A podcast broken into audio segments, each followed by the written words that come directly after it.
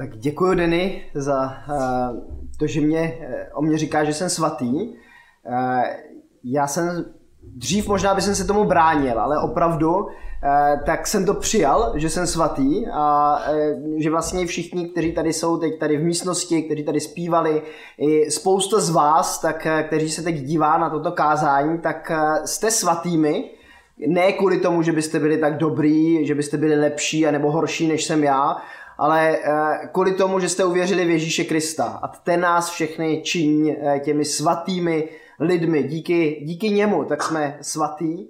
A tak ten svatý apoštol Pavel, tak eh, tomu svému synovi ve víře Timoteovi, tak píše ten dopis, který jsme teď probírali a dneska máme vlastně poslední kázání na to téma druhého listu Timoteovi.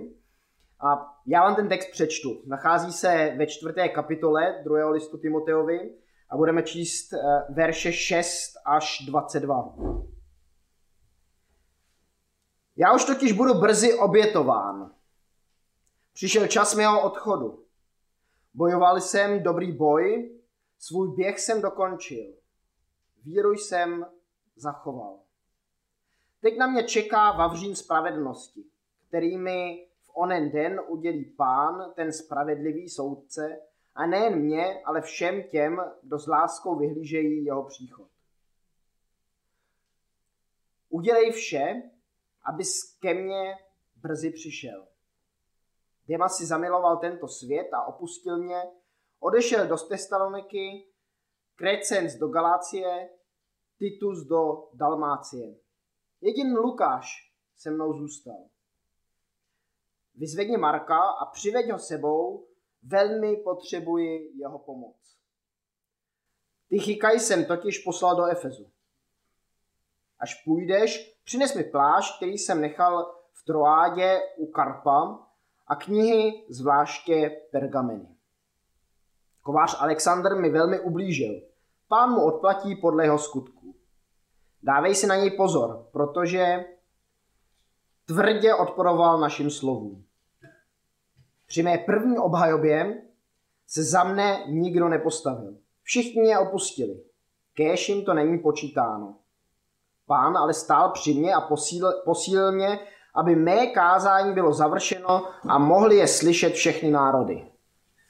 Byl jsem tedy vysvobozen ze lví tlamy a pán mě vysvobodí od všeho zlého a zachová mě pro své nebeské království. Jemu buď sláva na věky věků. Amen. Nekončí to? Pozdravuj Priscilu a Aquilu i Oneziforův dům. Aristos zůstal v Korintu, Trofimaj jsem nechal nemocného v Miletu. Udělej vše, aby ke mně přišel, než začne zima.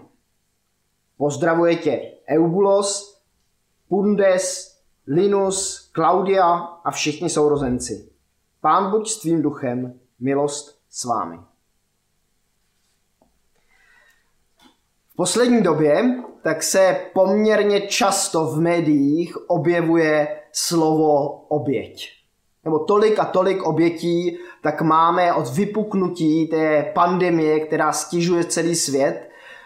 22. Eh, eh, března roku 2020, tak jsme měli v České republice první oběť, která byla tak veřejně oznámená a do dnešního dne tak jich máme řadu tisíc. A slovo oběť tak většinou v našem kontextu eh, nebývá, nebývá úplně eh, něco pozitivního.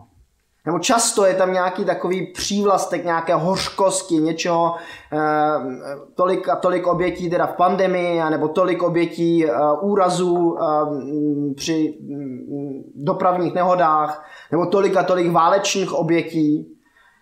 Někdy mluvíme o nesmyslných obětích nebo zbytečných obětích.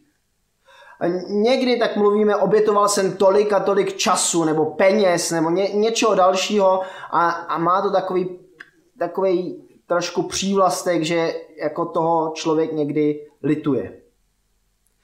Pavel tady píše, že bude brzy obětován když se podíváme do toho eh, řeckého textu, tak je tam, eh, že eh, bude sloužit jako úlitba úlitba vína, jako oběť, nějaká mokrá oběť.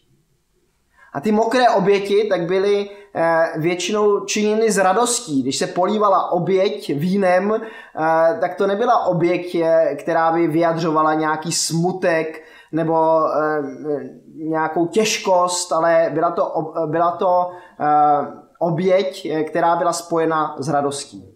A Pavel tady naráží na svoji smrt. Říká, eh, že, že brzy zemře, že už nastal jeho odchod, že bude obětován a, a, a přesto si myslím, že to neříká žádnou hořkostí. Že to říká e, s určitým přesvědčením a e, možná i s vědomím toho, e, že to nebude lehké, komu by se chtělo umírat, ale přesto si myslím, že to neříká žádnou z hořkostí. Myslím si totiž, že strašně záleží na tom, proč se obětujeme. Jaký je důvod naší oběti? Jestli vidíme možná za tou naší obětí nějaký vyšší cíl, vyšší smysl. Spousta studentů možná má teď trošku problém s tím, že nemůžou chodit do školy. Že jsou zavření a musí sledovat online výuku a um, nemají, nejsou spolu se svými kamarády ve třídách a, a možná někdy ztrácí ten smysl té oběti. Proč být zavřen v tom pokoji a nebýt, nebýt někde s kamarády? Uh, je nám řečeno, že to má smysl, uh, aby jsme jeden druhého nějakým způsobem nenakazili. Někteří už tomu nevěří, už, už si říkají, to je, to je nesmysl se takhle obětovat nebo obětovat uh, tu společnost, ekonomiku a, a děti k tomu, aby, um, aby někteří byli zachráněni. Když vidíme smysl v oběti, kterou děláme, tak uh, máme daleko méně hořkosti, než když ten smysl nevidíme. A Pavel v té svojí oběti tak viděl smysl. Říká, bojovali jsem dobrý boj, svůj běh jsem dokončil, víru jsem zachoval. Jaký to běh, jaký to boj? O, o čem tady Pavel vlastně mluví? Mluví o tom, jak, jak žil, jak běžel, jak pracoval, jak bojoval pro Krista. To bylo to, na co se ve svém životě od svého obrácení soustředil. A tak možná Denny dneska už v tom úvodu, tak, eh, tak říkala, že bychom se měli eh, zamyslet nad, tím, nad těmi našimi modlitbami, jak se modlíme, za co se modlíme. A ono možná se v tom i ukazuje, za co bojujeme. Co je ten náš středobod života, o které, okolo kterého se točíme. A, a možná bychom někdy měli revidovat ty svoje boje a soustředit se na to, na co se soustředil apoštol Pavel. A e, mám tři děti a vím, e, jaké to někdy je. E, být nevyspalý, být unaven, e, mít pocit, že člověk nemá čas, e, že nějakým způsobem ho e, zatěžují věci, které by za normálních okolností možná nebyly přítěží. A přesto strašně záleží na tom, jestli vím, pro co to dělám. Proč vstávám, proč uh, tady dneska kážu. Když mi uniká ten smysl toho, co dělám, tak je každá oběť daleko těžší, než když ten smysl vidím. A smysl našeho žití uh, tak je sloužit Pánu Bohu. Je v tom, abychom eh, žili pro něho. A někdy to tak možná máme, někdy jsme tak nastavení a někdy potřebujeme v tom svém životě udělat takový krok naspět a uvědomit si, eh, pro co vlastně bojuju, anebo zač mám bojovat. Pavel tak pozbuzuje eh, toho Timoteo k tomu samému boji k tomu samému běhu, který on už dokončil, nebo na jehož konci právě už se nachází. A říká, ten teď na mě čeká vavřín spravedlnosti, Vavřín spravedlnosti je nějaká cena, kterou on za, tu, za ten běh dostane. A říká, nejenom já ten eh, Vavřín dostanu, dostanou ho všichni, kteří eh, očekávají, vyhlížejí na ten příchod našeho pána. A já jsem si říkal někdy, tak jak, jak já očekávám opravdu Ježíšův příchod? Eh, někdy se mi to zdá takový strašně vzdálen, jako, jako na něho čekáme už 2000 let a on pořád nepřišel. A teď jako, eh, tak eh, moje očekávání na něho je opravdu takové, jak mě tady k němu Pavel pozbuzuje. A myslím, že je mi to pořád nějakým způsobem vzdálené. Ale čekám a toužím po příchodu Pána Ježíše do srdcí lidí okolo mě. A taky někdy o to, potom toužím víc a někdy toužím méně, ale eh, vidím, že když potom toužím více, tak moje, moje práce, eh, být kazatelem, kázat evangelium, tak mi dává daleko větší smysl, než když tuto touhu eh, nemám, nebo když se nějak vytratí, když, když netoužím potom, aby Kristus přišel do života lidí, kteří ho ještě nepoznali. A možná, že je to taková změna perspektivy proč to všechno eh, děláme, proč máme teď ty online vysílání, proč se snažíme eh, nějakým způsobem být eh, prostě přítom v životě lidí, kteří poslouchají třeba toto kázání. Jednou stran, z jedné strany, aby ti, kteří už věří, tak aby rostli ve víře, aby ti, kteří ještě neuvěřili, nepoznali Ježíše Krista, tak aby měli tu možnost ho třeba v tom online kázání eh, poznat a přijmout do svého srdce.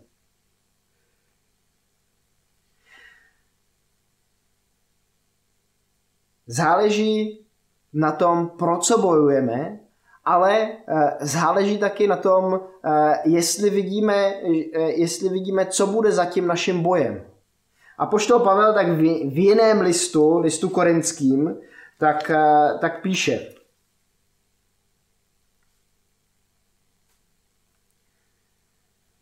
Když se tedy káže o Kristu, že byl vzkříšen z mrtvých, jak mohou někteří z vás popírat z mrtvých vstání? Jestliže není z mrtvých vstání, pak nebyl vzkříšen ani Kristus.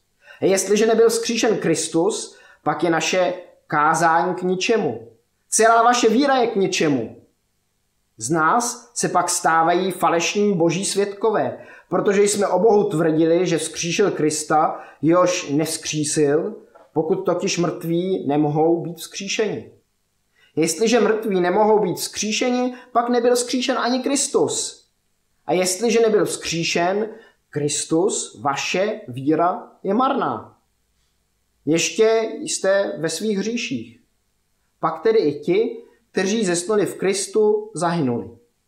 Máme-li v Kristu naději pouze pro tento život, jsme nejubožejší ze všech lidí, říká apoštol Pavel. Když bojujeme za to a, a někdy možná cítíme, že, že, že obětujeme e, nějaké věci, které kdybychom nebojovali, tak je obětovat nemusíme. A, a nebo se někdy cítíme možná i být nějakou obětí něčeho, systému, režimu nebo, nebo něčeho. A ztrácí se, nám, ztrácí se nám ta naděje, o které tady Pavel mluví. To, že po naší smrti přijde něco uh, lepšího tak že bude vzkříšení z mrtvých, že na nás pán Bůh nezapomněl, e, když jsou někteří obětováni tím způsobem, jak byl obětován apoštol Pavel. Když toto nevěříme, nebo se nám to vytrácí, tak se stává život tím nejdůležitějším, e, pro, pro co žijeme. Život samotný. Ale že to tak není. Eh, vždyť, vždyť nežijeme jenom pro ten samotný život, ale žijeme i pro to, co nás, pro to, co nás očekává. K tomu tady eh, Pavel na, na několika místech, tak eh, ve svých textech, ve svých listech, tak, tak pozbuzuje, aby jsme tuto naději ze svých životů nevytratili, aby jsme na ní nezapomněli.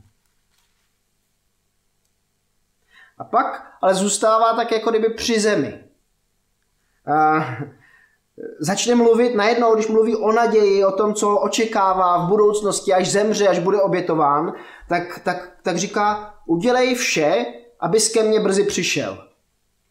Eh, Pavel je v Římě pravděpodobně, Dost možné, eh, že Timoteus je v Efezu, kde byl později biskupem a mezi Efezem a Římem tak je poměrně dlouhá vzdálenost. Buď to se musí člověk pro, proplavit třemi mořemi, anebo poměrně těžkou cestou z Turecka tak se dostat eh, do Říma. Tehdy ještě nebyly žádné dálnice a nelítaly letadla, takže to byla poměrně obtížná cesta. Možná, že ten Timoteus byl taky někde blíže, my to přesně nevíme, ale, ale je dost možné, že mu psal někam, někam daleko a, a přesto mu říká s tím očekáváním, že, že jednou eh, dostane ten vavřín spravedlnosti, tak, tak říká, přijď ke mně brzy. A říká mu ještě několik věcí tomu Timoteovi. Říká mu, um, tak trošku si stěžuje, že ho všichni opustili, že ho, uh, že ho opustil uh, Demas, který se zamiloval do tohoto světa, uh, všichni jeho takový pomocníci, až na Lukáše a říká, přiveď mi Marka sebou.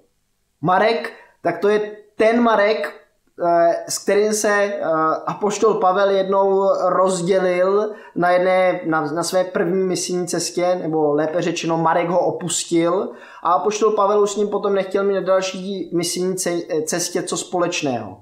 Nechtěl, aby ho Barnabáš vzal na další, na další cestu, eh, protože mu asi nedůvěřoval. Říkal si, ten ho v tom nechá sám a já potřebuji nějaké spolu, spolupracovníky, na které se můžu spolehnout. A teď říká uh, Timotej, vem toho Marka sebou. Já ho tady potřebuju. Potřebuju tebe. Nějakým způsobem, tak v tom všem očekávání, že brzy nastane konec jeho života, tak Pavel pořád uh, myslí docela prakticky. Říká tady potom, vem sebou ten plášť, který jsem si někde nechal a knihy, které, uh, které jsem, tam, jsem tam zanechal, vem to sebou, já to potřebuju. A mám někdy pocit, že eh, někteří křesťané tak bojují boj víry eh, a třeba se cítí někdy, že, jsou, že, že hodně obětují, že jsou svým způsobem třeba i nějakou obětí něčeho a, a nepožádají, pom, nepožádají o pomoc. Neřeknou uh, tak, uh, tak Franto, Pepo, uh, Maruš nebo uh, Hanko, pomož mi v tom, co já zrovna, uh, co, já zrovna prožívám, pomož mi v tom, v čem já se nacházím, ale chtějí to dělat, dělat jako kdyby sami. A Pavel nám tady jde příkladem v tom, že neváhá uh, požádat o pomoc. Nevá, neváhá říct, já tě potřebuji, Timotej, aby si mě byl na blízku.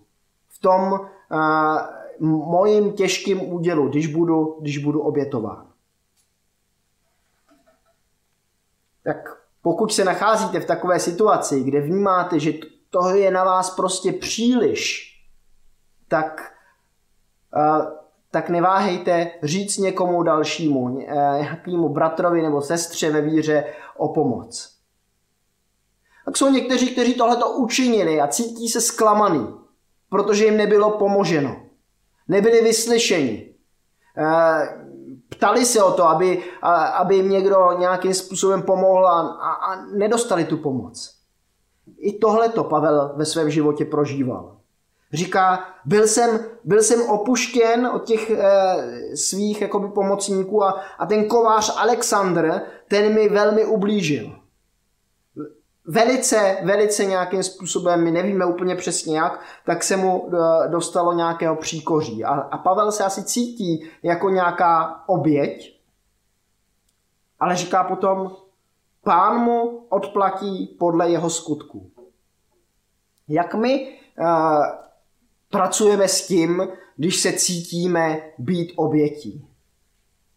Dáváme to taky do pánovi, pánových rukou, anebo se snažíme spravedlnost a právo dosáhnout sami, nebo nějakého ospravedlnění, nějakého zadosti učinění. Něčeho, po čem tak jako toužíme, když už nám teda byla udělána nějaká křivda, když už jsme tou obětí, tak aspoň, aspoň něco bychom z toho přece měli mít. A nebo to předáváme do božích rukou a spoléháme se na jeho spravedlnost. To tady totiž Pavel dělá. Na různých místech v Bibli tak říká, eh, že pán je ten spravedlivý a že je to nakonec v jeho rukou. Je to takové pozbuzení pro nás, abychom některé věci, které nás stíží, odevzdali do božích rukou. Vraťme se ještě jednou k tomu, tomu Demasovi, který si zamiloval tento svět. Byl to boží služebník, který byl s Pavlem a, a najednou se tady píše, že si zamiloval ten svět. Já, já mám ten svět, který pán Bůh stvořil taky rád.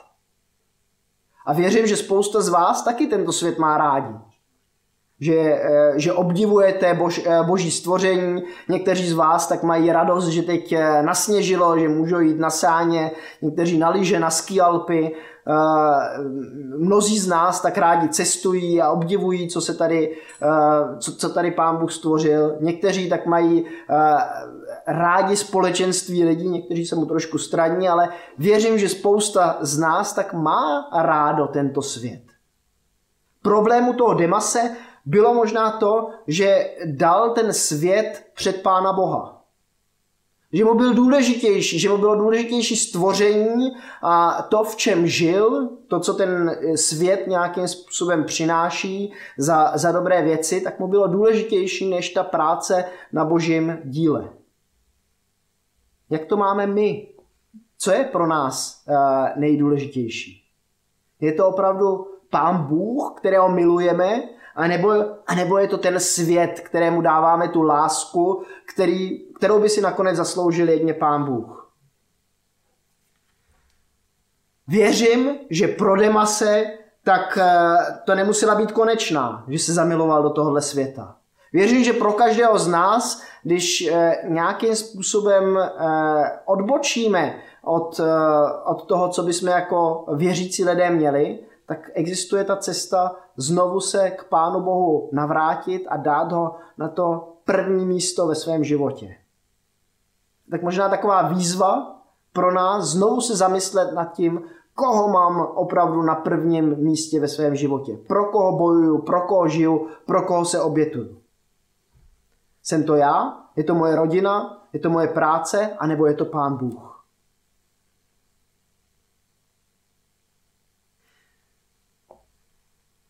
Tak trošku si tady ten Pavel povzdychne několikrát, trošku si zastěžuje a přesto tak vždycky říká, kéž jim to není počítáno. Pán stál při mě, posílal, posílil mě aby mé kázání bylo završeno a mohli je slyšet všechny národy. Byl jsem tedy vysvobozen ze lví tlamy a pán mě vysvobodí od všeho zlého a zachová mě pro své nebeské království. Jemu buď sláva na věky věků. Amen. Pavel tak vidí, že za vším i, i tím složitým a těžkým v jeho životě tak je pán Bůh, který ho tím provázel, vysvobodil a má tu naději, že ho vysvobodí a že mu dá ten vavřín té spravedlnosti jako tu cenu toho jeho běhu, toho jeho boje. Přeju nám všem v našem sboru, aby jsme měli tu naději ve spravedlivého Boha, který pro nás má připraven ten spravedlivý věnec Eh, nebo Vavřín, Vavřín spravedlnosti. V tom všem tak Pavel pozdravuje na konci Priscilu, Aquilu a Onezifův dům. Zdá se to, jako kdyby to bylo mimo, jako kdyby to teď už i to kázání mohlo skončit, ale přece jenom ještě jedna myšlenka. A někdy tak jsme soustředěni na to, co je před námi a zapomínáme na ty lidi a na, na, na ostatní, který nějakým způsobem známe, s kterými jsme se seznámili, které, které nás v životě doprovázely. A Pavel tak eh, na tyto lidi nezapomíná. Modlí se za ně, pozdravuje je, vyřizuje jim pozdravy a, a možná by mohla být taková výzva pro nás, aby jsme během tohohle eh, týdne zavolali někomu z našeho sboru, z naší rodiny, z našeho okruhu známých, eh, s kterým už jsme dlouho nemluvili. Aby jsme mu eh, řekli a vyjádřili, jako to dělá Pavel přes toho Timotea, aby jsme mu vyjádřili, že na něho myslíme. Eh, většinou to potěší. Když se mě během teď koronaviru ozvalo eh, pár lidí sami u mě a, a řekli, že na mě myslí, že se za mě modlí, tak mě to potěšilo. A věřím, že je mnoho dalších, kteří by takovéhle pozbuzení a potěšení ve svém životě potřebovali. Protože se oni právě teď možná cítí být nějakou obětí něčeho, co se kolem nich děje a potřebují být znovu pozbuzeni a nasměřováni na to, aby mohli sloužit a bojovat pro eh, našeho Pána Ježíše Krista. Tak uh, nám všem přeju ten dobrý boj, dobrý běh a uh, tak přemýšlejme o těch výzvách, který nám tady ten text dává. Výzva uh, v tom, koho máme na prvním místě, pro koho opravdu bojujeme a um, spolehejme se v tom všem na tom, že Ježíš skrze svého Ducha Svatého nás uh, může proměnit, když my se chceme nechat proměnit. Já se teď nakonec pomodlím. Pane Ježíši, děkuji tě, že um, máme pro koho žít. Že můžeme žít pro tebe, že pro tebe můžeme bojovat, eh, pro tebe můžeme běžet. A vidíš, že někdy v tom našem běhu a boji klopítáme, že ne vždycky, tak, eh, tak tě máme opravdu na prvním místě. A já tě moc prosím, aby jsme, eh, pokud se teď cítíme třeba i nějak, že bychom měli něco změnit, tak ať to změníme.